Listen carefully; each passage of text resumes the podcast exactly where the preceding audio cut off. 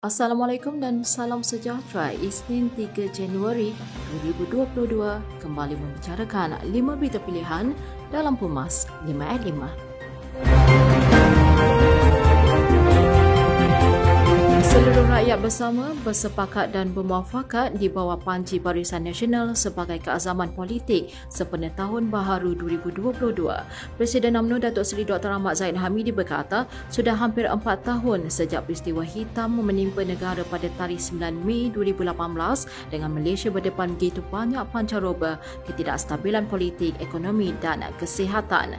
Ketidakstabilan politik mengakibatkan negara menghadapi pelbagai kemelut dan krisis pentadbiran kelembapan ekonomi menyebabkan gitu ramai hilang pekerjaan dan perniagaan gulung tikar. Beliau yang juga pengurusi Barisan Nasional berkata, kegagalan mengurus pandemik dengan berkesan dari awal menyaksikan lebih 30,000 nyawa insan telah terkorban.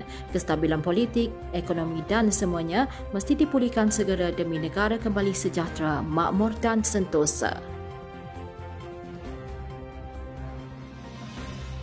Semua rakyat perlu mengambil kesempatan tahun 2022 untuk menanam azam agar 12 bulan mendatang adalah perjalanan terbaik atau setidak-tidaknya lebih baik daripada 12 bulan lepas. Naib Presiden UMNO Datuk Seri Muhammad Khalid Nordin berkata, tahun 2021 sekali lagi menjadi tahun yang mencabar buat semua. Pandemik kekal sebagai ancaman awam, ekonomi masih merangkak, politik gertak-menggertak masih menjadi amalan sesetengah pihak dan banjir besar yang melanda baru-baru ini menguji uji semua. Menurutnya dalam segala cabaran dan ujian tersebut sangat terselah nilai kita sebagai sebuah masyarakat yang hidup bersosial, bergandengan dan diikat dengan nuansa kemanusiaan yang mengatasi segala ideologi politik atau pemahaman yang memecah belahkan. Setiausaha Agung UMNO Datuk Seri Ahmad Maslan mengalu-alukan bantuan yang diberikan kerajaan khususnya kepada mangsa banjir bagi meringankan bebanan mereka. Rakyat semestinya mengharapkan pengumuman bantuan lain terutama bagi mereka yang masih terkesan dengan penularan COVID-19.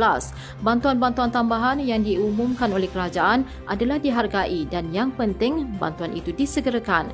Namun apa yang diharapkan ada lagi pengumuman, pengumuman yang baik.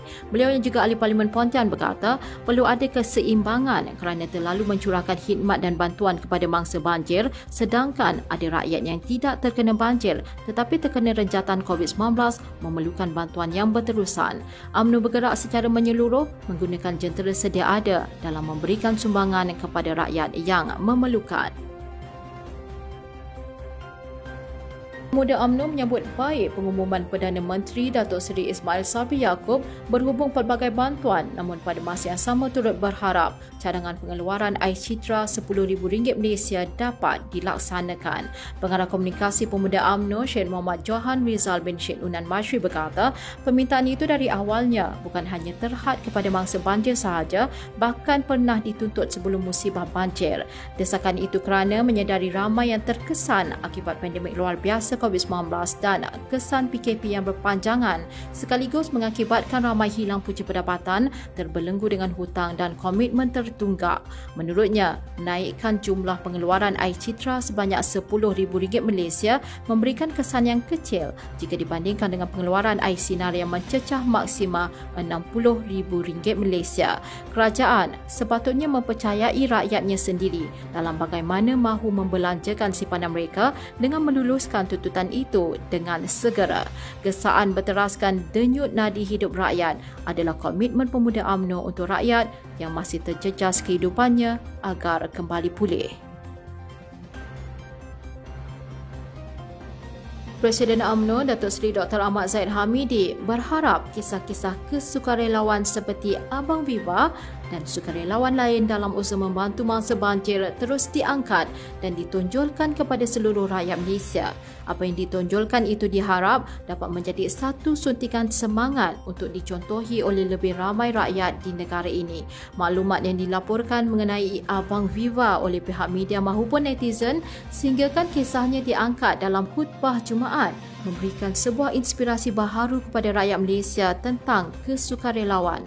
Tegasnya, pemuda bernama Azwan Omar itu telah membuktikan kepada semua tentang nilai murni rakyat Malaysia dan betapa anggota masyarakat saling mengambil berat serta prihatin antara satu sama lain.